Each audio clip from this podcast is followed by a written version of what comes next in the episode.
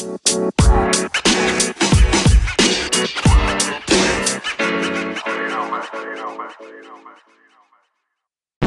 right, so welcome to the Browns Trade Down podcast. My name is Colin O'Grady. I'm joined by Jeff Burke and Michael Fox over here.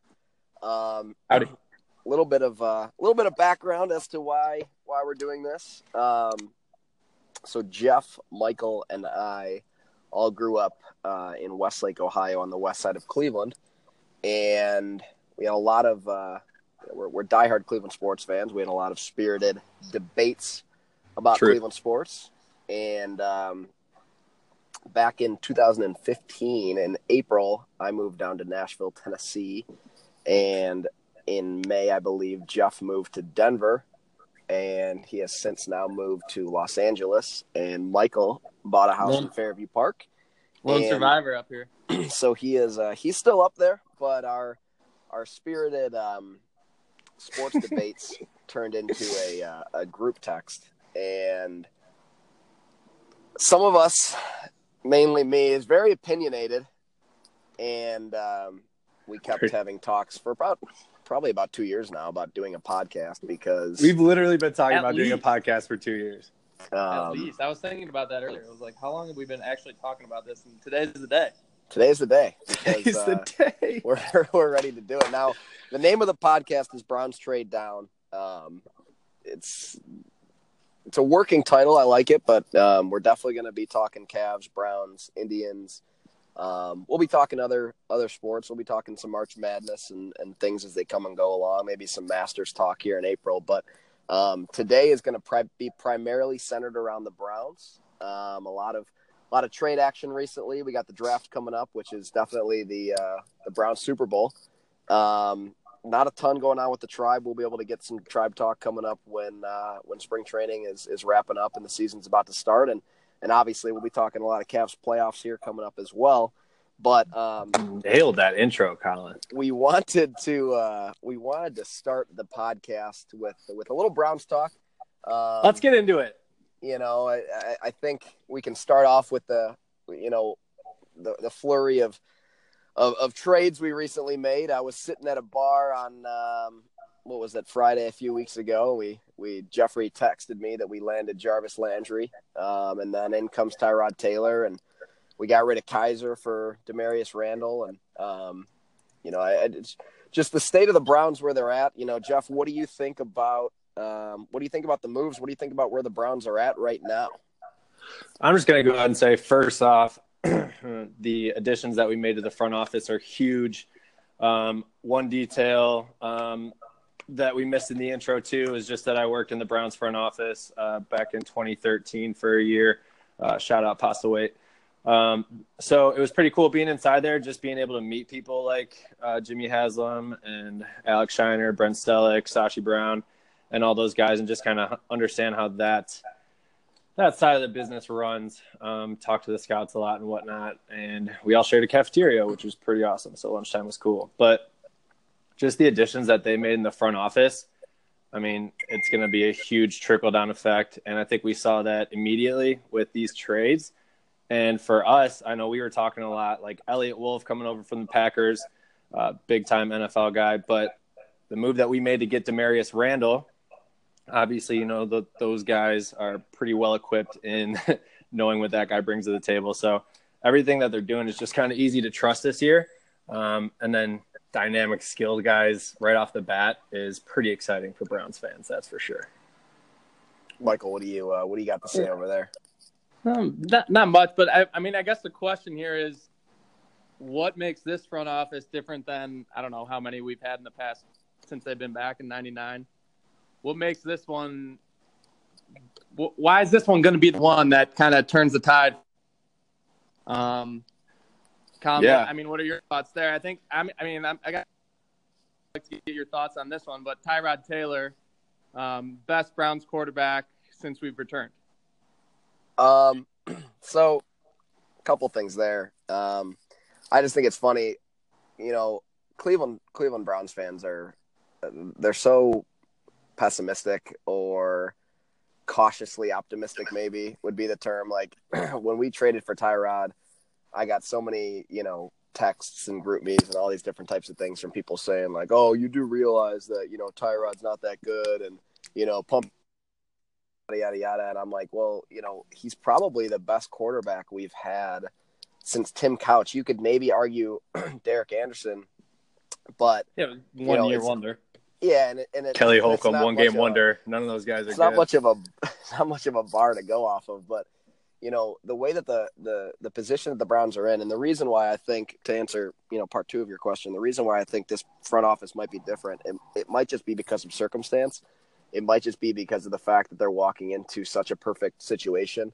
Um, Jeff and Mike, we talked about this the other week, where you know Tyrod's a good quarterback. He's probably you know in that in that thirteen to seventeen maybe range of, of quarterbacks in the league, maybe a little bit lower than that. Maybe he's like the 20th best quarterback or something like that. But he's a guy that you can win some games with, in, in my opinion. And I think, you know, just judging by he's took, he took the Bills to the playoffs for the first time in seven, 17 years last year in a season that they were really trying to tank and get high draft picks. Um, but Tyrod's a guy that, you know, the Bills got rid of him because you don't really ever in the NFL want to be sitting in limbo where you're winning six, seven games a year and you're not getting that high draft pick, and you've got to do what the Bills are trying to do right now, which is trade up and, and and get rid of a lot of your draft capital just to get that quarterback. To where what the Browns are looking for this season, and- why I think Tyrod is the absolute perfect fit, is they're looking for a guy who can legitimize the franchise. They're looking for a guy who can win some football games. You know, get Just some eliminate culture going into that.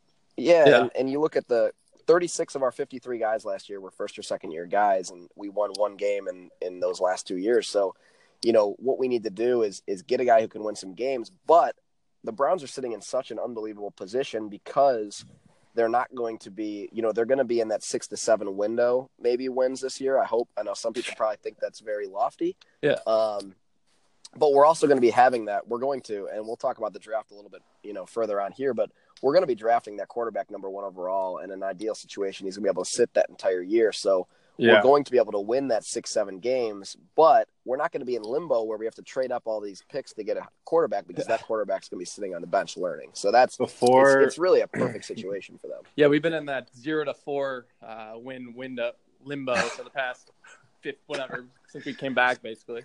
And That haven't means- taken a quarterback with that top pick, I- which is insane. Right? No, I know. that means every Yeah. fall we have four fun days. That's ridiculous. Four Sundays So- where we get to have fun. But hey, So- re- rewind real quick to what Michael said about the front office. I just want to touch on a couple of those guys just on why they're different. Unless you had any other thoughts on that, Colin. No. I love the take on Tyrod. I do think he's the best quarterback we've had since we've come back. Um, but real quick, I think that two things. You're right about circumstance. It's just different right now. Got to give credit to Sashi. What he set these people He up with died was great. he did. So Dorsey, first of all, was with the Packers, then the Seahawks, retired. Then he came back to to be with the Packers, um, and he's credited with. I mean, he did. He drafted Aaron Rodgers, Clay Matthews, Greg Jennings. Like he's just an absolute stud. Then he goes to the Hunt. yeah, then he goes to the Chiefs. He obviously has an awesome resume there. And the coolest part to me was he worked with Eliot Wolf. Um, and who's the other guy? Alonzo Highsmith, I think, from the Packers. And he worked with them there. So he gets to go to the Browns. He gets a new blank slate. He doesn't get to pick his head coach, but obviously that was widely agreed upon. I mean, especially Joe Thomas endorsement also helps. So he gets a blank slate for his staff. He gets to bring his dream team back over and link up with Alonzo and Eliot Wolf. so he's super amped. These guys go out and make solid trades right away to get people who are just going to win football games, like getting Tyrod and a low turnover quarterback and and some of that stuff is is huge. Um, so I just think that these guys being able to get excited about joining up and, and linking up again with the Browns with so many assets um, and a resume that is unbelievable in John Dorsey and some of the other guys is I mean, hey, like we can all have our takes, but at least we have some people we can trust now.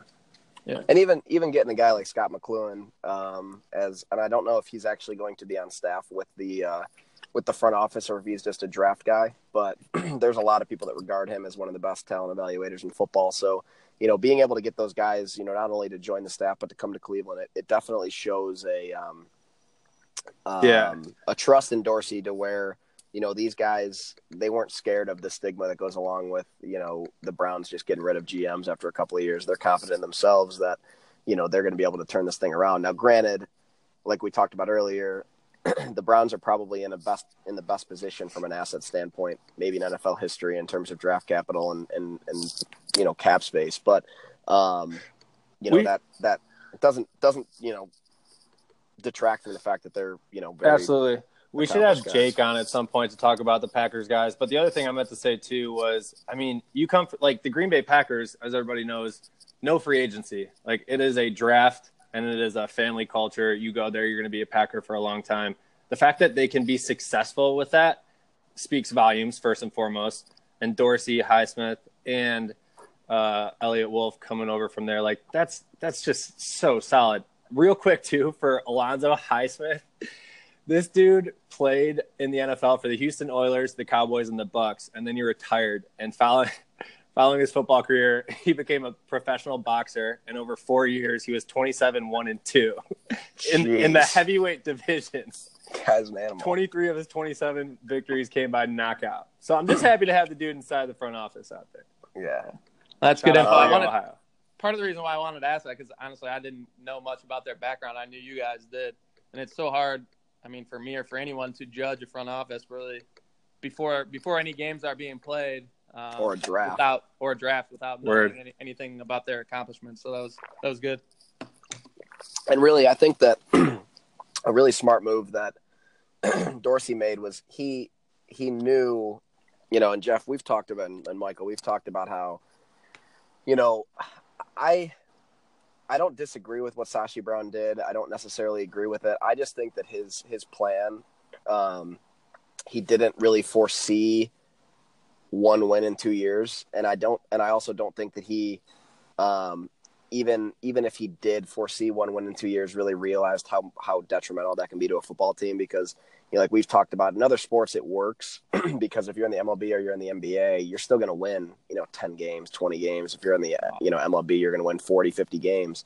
But in the NFL, when you go two seasons with these guys given, you know, every drop of, you know, sweat they have and, and, you know, blood, sweat and tears, and they're not winning a game, um, it, it can really, really hurt the face of a franchise. And what it did for, for the Browns, you know, not that we had a stellar reputation to begin with, but we got all this cap space. Well, what what are we going to do with it? Well, you know, you've seen with the last you know two weeks of free agency, Allen Robinson, you know, Tyrann Mathieu. None of these big big name guys are are going to come, and they're not going to sign with the Browns. And and I think that Dorsey, you know, saw that and anticipated it, and he made those trades for a guy like Tyrod. You see.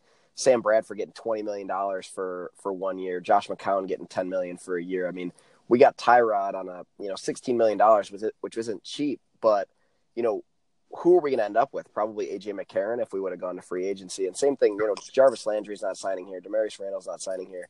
You get these guys in the building, you get some camarader- camaraderie with the other guys in the locker room, and you know you can, you know, win some games right there, and then you gain that that credibility. You got a franchise quarterback sitting there, and um, and we can roll into the draft now. One of the uh, to to kind of reel it back into the draft. One of the reasons why I really wanted to get this podcast going. Um, I want to touch on recently- that Sashi thing for a Yeah, second because because it was like super important, and people were talking about other teams trying to tank and do the same thing the Browns did to set themselves up two years from now, and it's like it's super risky stuff because the stuff that we were talking about that you were referring to was like, I mean, to be in the trenches in that 0 16 season, like Sashi definitely didn't really think about. Well, I can't say that, but to be an NFL fan and your team not win one game in 16 weeks, like it compounds on top of each other and shit goes downhill fast. And like it in his defense, I mean, half those games, like we lost to the Steelers by three. I think we lost like yeah, Colts by three, Jets by three. Titans by three. Yeah, like all those were super close. So at the, at the same time, it's not like it was on him to know that we would have gone 0 16 because holy cow, the odds are you yeah, know, I mean, NFL's crazy. Yeah. So the fact that he did it, I mean, I, I don't know. I, now I'm thankful, but it was tough going through that for sure. Oh yeah, I would never. And and somebody on Twitter the other day was talking about how you know it, other teams may may see that or may may do that you know down the road. And I said, well, hey, you know, maybe Sashi Brown can find a niche in the league where he's a, a two-year GM that tears down a franchise to get them into a good position because he was pretty damn good at setting us up for success. Undefeated preseason, baby. Super Bowl.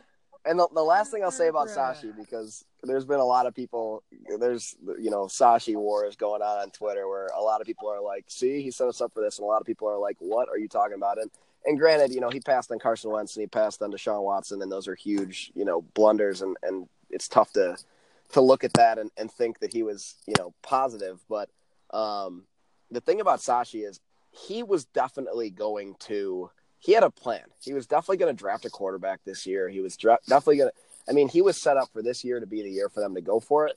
Granted, and, and I think that you know it would have been nice to see it out, but I, I, I mean, I think that the the front office that we have right now, I don't think that he would have made the trade for Tyrod. I don't know if he would have gotten Jarvis Landry. Like, I, I, I'm I'm glad that we have these guys in here now to really you know take it to the next level. But I, I you know I think that he did an okay job here, and he, he kind of got the short end of a stick because I believe that he told Haslam, hey, this is going to be this is going to be tough for for a couple of years. I, you know, obviously they didn't think it was going to be one in thirty one tough, but um, I mean, I know, really do think it's was, a perfect storm. Like.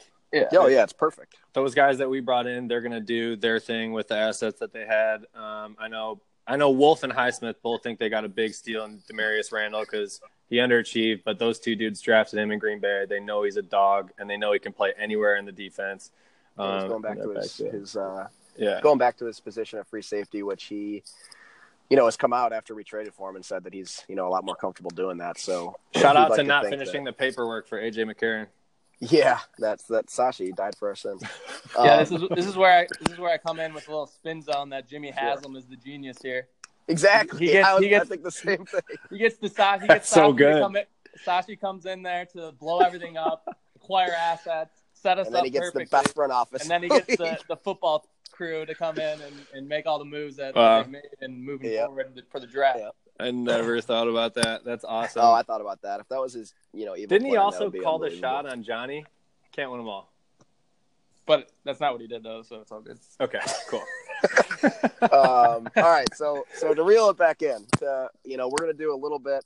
We don't want to, you know, keep these too long, and we want to do a little March Madness. Um, but we want to uh, get kind of a what do you think is going to happen, and what do you want to have happen in the draft? Now, a big reason that we got this podcast started right now is because I was losing my mind via text a couple weeks ago because um, Jeffrey was telling me that he would be mad if the Browns took a quarterback at one overall, and he was thinking, you know, he he was in that camp, and I know there's a lot of people that were there that wanted Saquon Barkley number one, and then you can still get a top quarterback at number four, and I just, I just, I was like, man, we got to get on this podcast so that I can I can just expose you or you know hear what you have to say because well, the, the, Colts Jets Jets trade kind of saved him here. It did because what's going to happen is Saquon's going to be sitting there at four, and we're still not going to take him. But um, no, and that's uh, so I I want to hear and and and Jeff's a big fan. Just for the record, Jeff's a big fan of Carlos Hyde, and he likes our backfield now. And, and Carlos Hyde's only 27 years old, and he's got you know the Cleveland Clinic up here now, and I I, I had read something where the uh, the 49ers where he was at, they didn't have much of a um, much of a system in place for nutrition or for or for like rehabilitation as much as most teams do.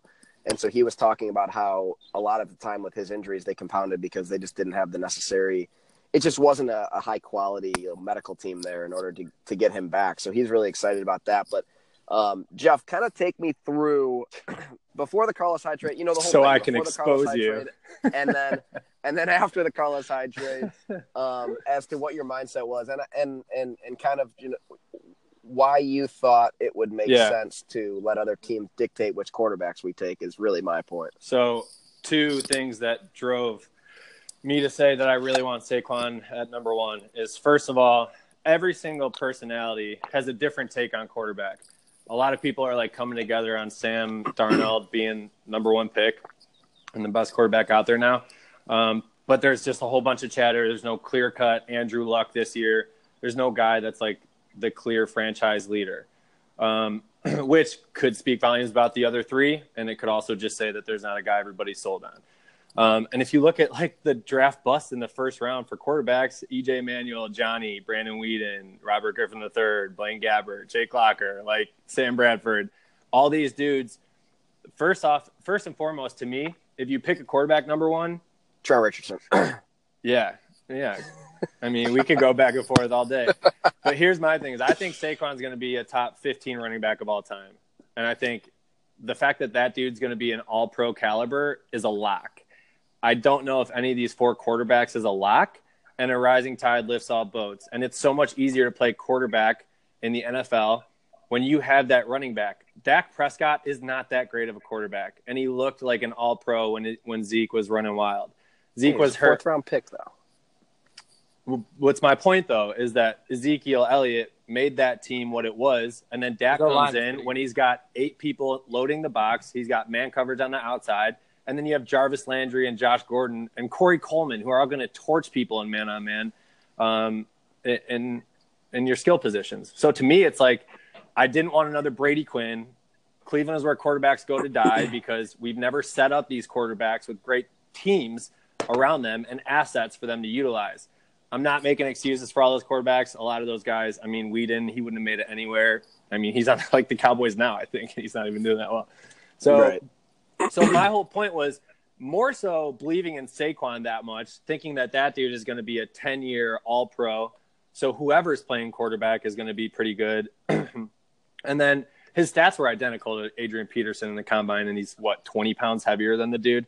So I just really believe Saquon's going to be that good. Uh, this is awesome now. Michael said it. Jets trading up, I think, is going to keep Saquon at number four. But at this point, I mean, with Carlos Hyde, I love the one-two punch in Duke and Hyde, and I also think that enables us to go get Bradley Chubb, you know, with the Eagles and what they did. And if you have a quarterback walking into your building scared as hell of Myles Garrett and Bradley Chubb, uh, that's a win-win too. So for me now, now I definitely want to go get whatever quarterback we like at number one. Quarterbacks are going to go one, two, three for sure, um, and it's it's going to be wild what happens here. But that's that was my whole justification was I think Saquon's a stud. At the time, we only had Duke. We got rid of Crowell, and I just thought that adding that dude would open everything up. Defenses would put eight people in the box, and we'd have man-to-man coverage for Josh freaking Gordon and Jarvis Landry on the outside. hmm Michael, what do you so so uh so Jeff, right now you kind of want to just go, you know, quarterback one. Um you want to just, you know, who do you want it for? right? That, we are set up so beautifully for cleveland and especially i mean it's it's a browns town and the fact that people are going to talk about the browns 24-7 and the fact that we got tyrod taylor just helps everything. And here's what i mean is we grab that quarterback number one and after that like you said a couple weeks ago colin draft that quarterback number one and then we're done. And then we have the fourth pick in the draft and we just move on and draft after that so draft the quarterback, let him sit. Tyrod's going to be awesome. He's not going to turn the ball over. Browns are going to win some games. Um, and, and the chatter's over about the quarterback. And then we got a couple guys back there who are trying to, to learn and grow. Yeah. Um no, and I and I, I agree and, and the point that you mentioned, you know, my point was basically we're in such a good spot that you can take quarterback at one, stash him, act like Right. you don't have him for 12 months and start your draft, you know, and basically you can build around win now, win now, win now while your quarterback is sitting on the bench, which is unbelievable. But Best of both Um, worlds. Michael, what what uh, I- and I know that you haven't gotten too too much into uh, to draft Brownies, and yeah. and all that, but what do you what are you thinking? It do you have a quarterback that you like? You know, what do you what do you think we should do at one and four? Well, all along since all off season, I've wanted to do Kirk Cousins and then draft Darnold and draft Minkah. So I Mhm. mean, kind of doesn't really change. I, I love the Tyrod um, deal. Like you, like we've all said, it's. I mean, we don't have a Saves quarterback us a lot of money. we, there's no there's no controversy this year. We have Tyrod Taylor for this year, draft the quarterback. I, I like Darnold. I think he has the highest ceiling. Um, he's only 20 years old, I think it is. Um, and then and then I want to keep keep building on that defense. I, I love Minkah uh, Fitzpatrick from Bama, um, but we'll see what they do. Yeah, I'm a I'm a big I'm a big Minkah fan. Um, he's like I think he I, I don't know if Nick Saban said he's his favorite player of all time, but he like understands that defense better than anybody that's ever been in that system. Um, and he's just obsessive about Really? you know being in the right spot. Yeah, he's Yeah. Nick Saban loves him. There I Wow. saw something about him. He absolutely loves him. But the thing the thing with Minkah um, is, you know, you got to be. I guess you could draft him, and you know, if Randall wants to go corner, then Minkah can go safety, or if, if Minkah can play corner, then Randall can go back to free safety, and they can figure that out. But what I want them to do, um, and I've said since day one, I want quarterback at one. Um, a lot of a lot of Browns fans, and, and I think the reason why there's a lot of Browns fans who don't want to to take that quarterback at one is is because of you know just the you know being afraid of of of that quarterback busting when you do have a sure thing and in a in a you know Bradley Chubb or a Saquon Barkley or a Minkah Fitzpatrick, and and a lot of Browns fans have shied away from that because they've seen. a lot of people come in and, and believe me, I I'm I'm the type of person back in whatever year it was when we drafted Weeden and uh, and Trent Richardson. I was like, oh man, we got our Adrian Peterson, we got our bell cow. You know, the only reason Brandon Weeden dropped is because he is old, but he's going to be ready to go week one. He's going to be great. And you know, I thought Brady Quinn was going to be great. I'm like Colt McCoy, third round. What a steal! He's got like the most wins in college football. You know, all these different types of things. And um, and a, and a lot of Browns fans are now inclined to believe that you know you got to build a team around a quarterback in order for him to succeed, and you know kind of like that Dak Prescott model, um, where I know Dak's a good quarterback, but he had a very good team around him, um, and it's because of what's happened in the past with the Browns. But if you look back at those quarterbacks, you tell me which one of those quarterbacks was going to thrive in a, in a system with with a good running back and a good you know good receiving core and like probably Brian Hoyer was the setup the best to do that. And same with Derek Anderson. And they had good teams around him and they did well, but you know, they couldn't take us to the playoffs. Not Um, sure. They can only they can only do so much. All right. Well, they didn't.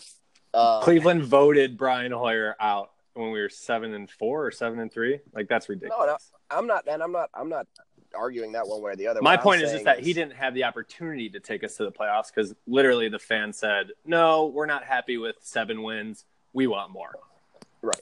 Okay, I got you. My point is, you can get a top end quarterback, and they can succeed on a team. Even you know, like look look at the, how the where the Bucks were, where the Eagles were, where, where all these teams were when they drafted their guys. The Titans with Mariota.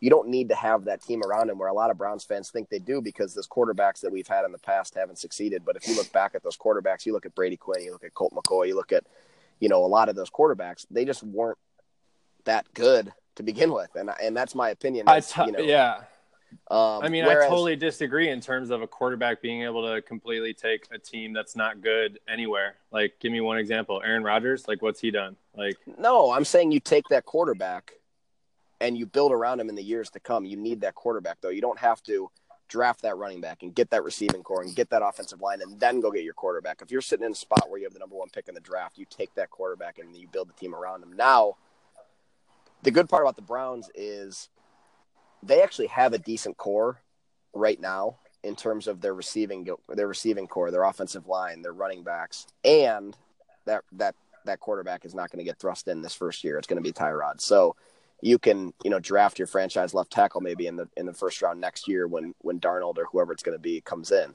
Anyway, to to stop ranting. yeah, no, I Um, mean, uh, just to wrap that up though, like the perspective on that is is obviously two different hypothetical perspectives, and the way the Browns are set up now kind of eliminates the need to debate that. And what yeah, I mean kind of is like, both both I- yeah, it really does because I, I just firmly. I, and I, I disagree with you about saying that the Browns fans have wanted to build a team around a quarterback. The Browns have been the loudest fan base about quarterback, About quarterback, drafting quarterback. Except for this year when we're sitting at one and everyone wants And- to draft a friggin' running back.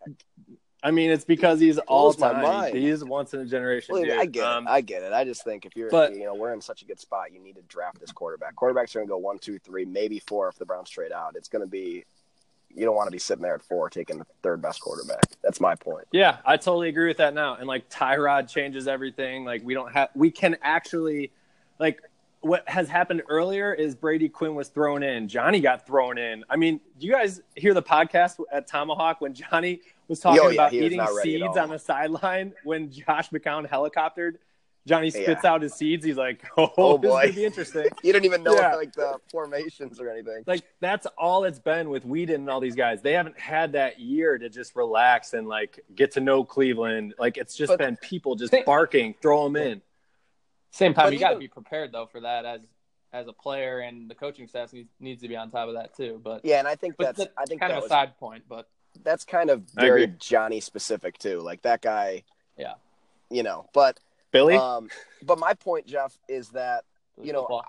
ideally that's what you want. I but I but I think that if a quarterback's good, a la Carson Wentz, and he and he's got talent, you know, in an ideal world, does he sit for a year? Yeah, but I don't think they need to. I just don't think that if you sat Brady Quinn for a year, you sat Bra- Brandon Weeden for a year, sat Colt, Colt McCoy for a year. I don't think those guys are going to succeed anyway. That's my point. Is that every quarterback we've drafted has been 22 or later, and it's been because, um, you know, Yeah. we waited on him and we were just trying to get that second or third best quarterback. and So- the other the other thing I was talking about too with the skills around him, which kind of makes everything we're talking about like null and void this year, is like the dudes that Weeden was throwing to, like Greg Little and like David Right. Nelson and Benjamin. Travis Benjamin's like not an NFL receiver. Like Philip Rivers is one of the best quarterbacks of all time, and he he didn't do much of them. Travis Benjamin got paid because Johnny Manziel was throwing him deep balls.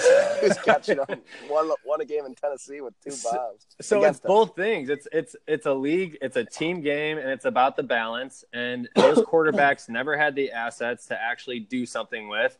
I mean, I even look at my brother Kevin, like junior year at St. Ed's, not having much, and then like the line he had and the guys he played with senior year, they go undefeated and win the first state title in St. Ed's history. Shout out Eagles 2010. But like that's that's my whole thing is just people need to realize it's a team game and i also am on your side of the table now i think we Sure. got to get the quarterback and then we just push the reset button like it never happened and we go go about our draft after that No, and it's it's good to have both perspectives because there is a a big um, there's a big smattering if if that's a word, big smattering of Browns fans who who really wanted to you know go after. And and you know my perspective, and I'm not saying I'm right or wrong, but I thought I just thought that was asinine. I, I thought you know one of these quarterbacks is definitely going to emerge, and it looks like it's finally happened. Sam Darnold is emerging as that guy, which which is great because you know you want that one guy to be head and shoulders above the rest and have it be an easy pick. Um, I like Darnold. Yeah. I like um, I like Josh Rosen. I really like Baker. Um, but if we were sitting at four or we were sitting at three and, and we had the second or third, you know, choice in quarterbacks, I'd be really intrigued by taking Baker Mayfield and, and seeing what he can do because I think that he can be a good player. But sitting in the number one pick, Sam Darnold has been playing quarterback for four years. He's 20 years old. He was a converted linebacker out of high school. Um, the guy, he's got so much room to improve and, so much more to learn from the position that gamer I just think that you're drafting based upon what you think he can be in two, three years versus, you know, I think Baker Mayfield's a better quarterback today, but I don't know how much better he can be in, in you know, two, three years versus I think Sam Darnold is, is a solid quarterback right now. And he can, he seems like the type of guy who's going to work his ass off. And he's also just going to, you know, gradually as he, kid's 20 years old, he's going to learn so much more in the next couple of years. So I hope that a guy like Tyrod will be good for him. And I hope that, God, I hope that Hue Jackson can coach. Um, andrew andrew Berry um, he's our vice president of player personnel i think he came over like two years ago but he was Yeah, with he- the colts he came with Sashi. Well, yeah Sashi he was. Yeah, he was with the Colts for four years, and he drafted Andrew Luck. And I'm sure these guys are like, especially with John Dorsey there now too. It's like there shouldn't be much hesitation. It's just about that's the problem with having so many people in the room and having a, a crowded kitchen is those guys just got to come together on somebody. But Sammy, that dude, that dude's a gamer and he's well spoken. I was worried about him being soft coming from SoCal. Southern California out here because I've been here for a week and I already feel softer. like it's crazy. Um, so he's impressed me though in the offseason and the combine, the way he talked about Cleveland, even that doesn't hurt. Yeah. So, um, so we don't want to keep this dragging out too long. We'll talk a little um, March Madness, but just to leave it at that, I just, you know, I've been a Browns fan you know, my whole we've all been Browns fans our whole life, and and like I said earlier, I thought you know the Weeden Richardson draft was going to turn it around, and then I thought you know Johnny is is the truth, and I remember where I was when we drafted all those guys. Softball. You know, I, I was in I was in the outfield and we drafted Justin Gilbert, and I dropped the ball because I was like, who the hell is Justin Gilbert? Um, Colin had his phone playing in his In his pocket pocket. while he was playing right field. Guy hits a fucking liner out to him, and As- Colin dropped it. as the pick comes in, I'm like, oh, we drafted Justin Gilbert. It was so funny. Um, but anyway, But then, All right, but then so- we went and got Johnny, and you were all about it. Oh yeah, we got We Johnny. really we went were. Out, we went out to the Riverwood. Shout out to the Riverwood. Um, but anyway, we uh, I just think that the spot where you know obviously you got to hit on the quarterback, but you know I, I think we're finally in a spot where we're going to win some games this year. People, a lot of my friends, when I say I think we're going to win six games, think I'm you know insane, but you, you really undervalue um, how much a quarterback can change a football franchise. So you know I just think that we're in we're in such a good spot finally to to turn this thing around. I think we're going to win some games. I've been I've been in Nashville since April of 2015. I go to the uh, the Doghouse, which is the Browns backers bar out here, um, every Sunday, and I realized halfway through this season that I've never seen a win on a Sunday at the Doghouse. I am there every week for two and a half years. That's unbelievable. Um, the game that we won, it was Christmas Eve, so I wasn't there for that. I was up back in Cleveland, and um, it just made me be like, "Oh my god, I've never seen a win here." So we've never been able The to celebrate and drink. like, that is insane. Or- So I'm excited. To, I, I think I'm finally going to see a win there this year, and I'm I'm excited for that. But um, but so to uh to switch it up a little bit, And let's um, like maybe in an episode or two, maybe do a mock draft or something. I mean, we kind of just touched on a couple players. We can actually yeah, and I, I like I like dive into needs four. And like- who we want. I like Bradley Chubb at four. I like Denzel Ward. I I like the idea of trading back to six or seven. Um, I saw the other day trade back to twelve and get twelve and twenty one, and then take, you know, one of the second round picks, move up from twelve, move up from twenty one, end up getting two guys in that range, that that like ten to to fifteen range, which is interesting too. There's just a lot that we can do. Um, but to, to to flip it to to some March Madness talk, um, man, what a crazy tournament we've had two number ones get knocked out, two number twos, a three, I think two fours um, in the first two rounds, which has got to be one of the craziest tournaments to date. Sixteen Um, beat a one. 16 beat a one in the first round. Um, it's just been wild. I Shout And I out think we- retrievers. we wanted to talk a little bit about um, maybe some dark horses who we think you know taking a taking a shot at who we think is going to win it all. And um, I'll start with you, Mr. Burke. What do you uh, what do you think? No, don't start with me. Start with Foxy. Foxy? First off, all right. First off, did you guys see the UMBC Twitter? Just absolutely Yeah. killing it. Absolutely dominating. Yeah, it was It's awesome. so good. I saw a story on like the guy behind the Twitter, um, and it all started with he wasn't even at the game. He was at like a volleyball game or something, but um, the UMBC volleyball game. Um, he looked on the. It was in the conference championship. Uh, he looked on his phone and it said like they had an eight percent chance of winning. It was pregame. And first of all, that It was that like is 1.8. yeah for the UVA game. Oh, oh, Or- never mind. I'm talking to the conference championship. It started at the conference championship, and he looked on the pregame, and it said ESPN gave him an eight percent chance to win. So he's like, "All right, I'm gonna screenshot this just in case." And then it started from there, and he kind of like got some publicity from that, and then obviously they went on to beat UVA, and he just absolutely. So they had an eight percent chance to win their conference. Yeah, championship. championship game. They lost by like 20 or 30, maybe even in the or against Vermont earlier in the year. Oh But- my god. but it was so good. But that that ESPN percentage stuff, oh my god, it pisses me off so much. It's so it's the most worthless stat ever, Yeah, it actually is. win probability and all that. especially especially in baseball. But but I digress. Yeah, Um, I lo- How about Steph Curry sending them all shoes too? yeah, that was that was kind of cool. pretty sweet. Yeah. I know. we all hate. Yeah, that was kind of cool. yeah, stuff. Um, but yeah, Warriors blew I a mean, three-one lead. From here on out, I mean, I'll start with the Boilers. Why not? It sucks. it sucks that Haas went went down. I mean, there's good news and bad news. I think their guards are good enough to to still continue this run. Um, Carson Edwards seriously might be the top point guard, and Jalen Brunson's there. But in all of the NCAA, um, they can hit Yeah. shots. I mean, they got Texas Tech, and then from there, anything can happen. But Fox, I, I was sounding like I was an educated Purdue fan this weekend when I was watching the game. Carl Edwards tried to throw down some crazy dunk, and whoever I was with was like, was he trying to dunk that? Like, what was he thinking about? I'm like, yeah, you know, he uh, he plays very similar to Russell Westbrook, where you know he's kind of like a, a very athletic point guard and try kind of you know plays like him. And I'm like, the other reason I'm saying that is because you told me that like a couple weeks ago. Yeah, he. I mean, he Uh, does. Yeah, I think Purdue without Haas going down was the clear cut favorite. With Haas going down, it's kind of fun how Haarms has become like uh, talk of Twitter with the hair, and the kid is just super emotional, which is pretty cool to watch in the tournament. But it's nice. it is a yeah, you lose it a seven two guy, you can insert a seven three kid. So Yeah, it's kind of nice. it is a guard tournament. Carson Edwards and Vince Edwards are the truth. I've been calling Carson Edwards Carl all year. I think I'm going to stick with it because I love it. Yeah, I think I just said that too. your he boy, did call him Carl. I was wondering. Don't even know his name. your boy Coda Foxy. Oh yeah, baby. Um, you've been on that guy all year, and the dude just won the last game. So props to you. Yeah, we'll see though. But other than Um, that, I mean, I mean, I like the Zags. I think they're super underrated. They they lost like what four or five games this year, and they were mostly throughout the year and three against uh, tournament teams. Yeah. So I Didn't mean, they play Nova too? Yeah. Yeah, they lost to Nova, Florida, and the, the other one was St. Mary's, which had like a thirty and five record too, or something like that. Yeah, it's gonna be Gonzaga or Texas A&M, I think, coming out of that one. Then Kansas, Clemson. I don't think those teams are gonna win it. Syracuse, Duke, probably the Dukies. We'll see if it's a.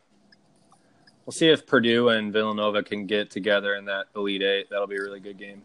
Yeah, that'd be awesome. That West Virginia Yeah. Villanova game, I think, um, is a sleeper. Big, big. Uh, will be a. I mean, I could see West Virginia winning the game. They. I saw something where Villanova is shooting like sixty-five percent of their shots are threes, and granted they're stroking them right now, but I mean, with that press Virginia defense, with I mean, they could speed up, Sagaba. speed up that rhythm and could cause some problems for Nova, but we'll see. Yeah, and I I'll uh, I'll hold my because I made bets all last weekend um, on the tournament, and I lost. I probably made like twenty five bets, and I lost all but one. So. I'm not going to say anything. I was I had to pay a little bit of money this this uh, this Monday, but um, yeah, I You guys want to call our Final Fours? lost a lot. I I honestly don't even know what the bracket looks like. All right, we got Loyola Chicago beating Kentucky to come out of the South. I think we got Purdue beating Villanova coming out of the East. And then I'm going to take Duke. I don't think that's a hard one. I don't have much faith in Kansas. I don't know why they're a one seed coming out of that Midwest. Um, and then I'm I'm going to go Texas A&M. I think I think they're riding a heat wave right now. I think Gonzaga's better, but I think A&M's just just getting hot at the right time to come out of uh, the West. All Final right. four. I'll give you. I'll go. I'll go Purdue over West Virginia. Kansas over Duke. Which, although I do think Syracuse will make it close. The spread was like 11 and a half. I'd, I'd take Syracuse there. But um, the West, I like the Zags. Probably, I like A and M too, but I think I think Michigan will be there. Um, and then I don't know how Michigan keeps on hanging on. They just, it's like, I don't, I don't get it. They look slow, but then like they hit threes at the right time. Like the point guard, I don't even think is that. I think he's a poor man, Carson Edwards. I, I just, they keep doing it though. Like Yeah, I don't know how they keep doing. it. Xavier Simpson. You're talking about? He's he's from uh, he's from he's an Ohio boy. He's from uh, Lima, I think. But anyway, Kid's got a lot of heart, a lot of heart. yeah. Um, Miles the South, apart. The South is miles and miles of heart. the South is crazy Uh. though. No top four seeds. I think was that the first time ever. Thought I may have heard that, but I think it's hard not to take Kentucky just the way they're playing. But I think I'm gonna have to go them, Yeah. o- them over uh, Loyola. I'm gonna go. Uh, is that all four? Yeah. I'm gonna go. I'm gonna go Nevada out of the South, just riding the heat wave. The Um, twins, the twins gonna are so sick. I'm gonna take Michigan out of the West. I'm gonna go the Boilers, of course. Are we all, all four of us, or all Not a of us not a. Homer podcast at all. No. Boiler up, baby. And granted, we're all Boilers fans because of one person. It's Michael Fox. Well, J- you, Jay. Yeah, it's, And then, uh, and then I'm gonna go. I'm gonna go Duke out of the Midwest. And we'll make I mean- we'll make another podcast before uh, before the finals, and we'll pick who we who we think's gonna pull it out. and we'll see. Is how it we, and and we'll see how we did. Sure, sure. Are we about to see both teams playing a two-three zone in the Syracuse Duke game. Is Duke riding that out all? I all? believe tournament? so. Yeah, I'm pretty sure they've been playing it pretty much the whole second half of the year. I think. Oh my god, it's gonna be like thirty-four to thirty-two. Those Yeah. games are so boring, but I mean, also kind of cool to watch Yeah. the zones. Syracuse, Syracuse is ridiculous. They're so good at it, and they have they have zero depth. And I mean, they can they just conserve all their energy on the defensive end, basically, and play offense. Uh, Yeah. so pissed.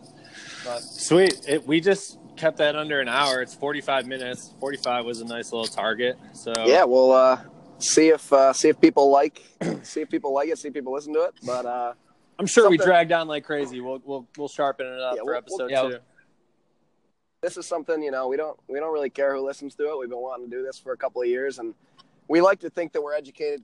You know, at least Cleveland sports fans. But you know, my friends would laugh at that because they think that you know I, I think that Johnny Manziel was going to be good, but you know didn't anticipate the drug problem as much. Comeback Um, season. comeback season is on.